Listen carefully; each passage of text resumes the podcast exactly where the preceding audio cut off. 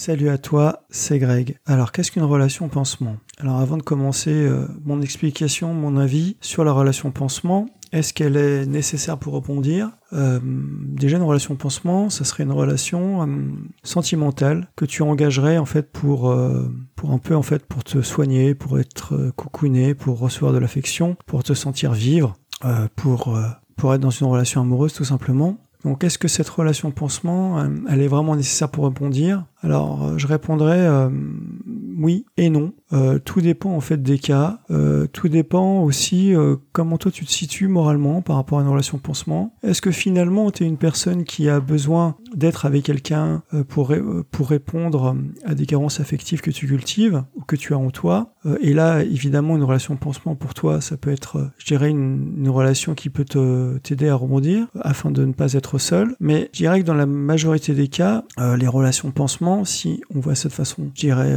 péjorative, sont des relations qui ne marcheront pas puisque choisies pour de mauvaises raisons. Je pense qu'une relation, tout simplement, oui, peut t'aider à rebondir, ça peut t'aider à prendre du recul, parce qu'évidemment, après une relation, de toute façon, euh, après euh, une séparation, ta relation sentimentale, en tout cas surtout la première, n'est pas nécessairement la meilleure et celle que tu pourras apprécier et apprivoiser au mieux, tout simplement parce que tu ne t'es pas vraiment remis de ta séparation, que tu es toujours dans un choc émotionnel et finalement, euh, ta prise de recul et de discernement n'est pas vraiment optimum. Alors tu pourras être évidemment à ton insu parce que finalement les gens qui choisissent aussi des relations pansement sont aussi des, relations qu'ils ne savent pas spécialement pansement. À la base, tu vas où tu peux, tu fais ce que tu peux, tu choisis pas nécessairement qui tu veux, même si tu es quand même consentant ou consentante, bien évidemment. Mais ce que je veux dire par là, c'est que quand tu n'es pas vraiment remis en fait de ce choc traumatique qui est la séparation, tu n'as pas le même discernement. Voilà donc euh, les relations post-séparation plutôt plutôt que relations pansement peuvent t'aider. De toute façon, ça t'aidera toujours à aller logiquement de l'avant si la personne que tu côtoies n'est pas toxique et qu'elle te porte, qu'elle te supporte ou même qu'elle t'élève. Évidemment, ça ne sera que du positif. Alors moi je dis pour ce type de relation, euh, qu'elle soit pansement ou pas, euh, à partir du moment où les deux adultes sont consentants et que vous vous donnez du bien positivement, même si la relation ne dure pas, eh bien je te répondrai que la relation pansement ça a du bon. Dans ce cadre-là,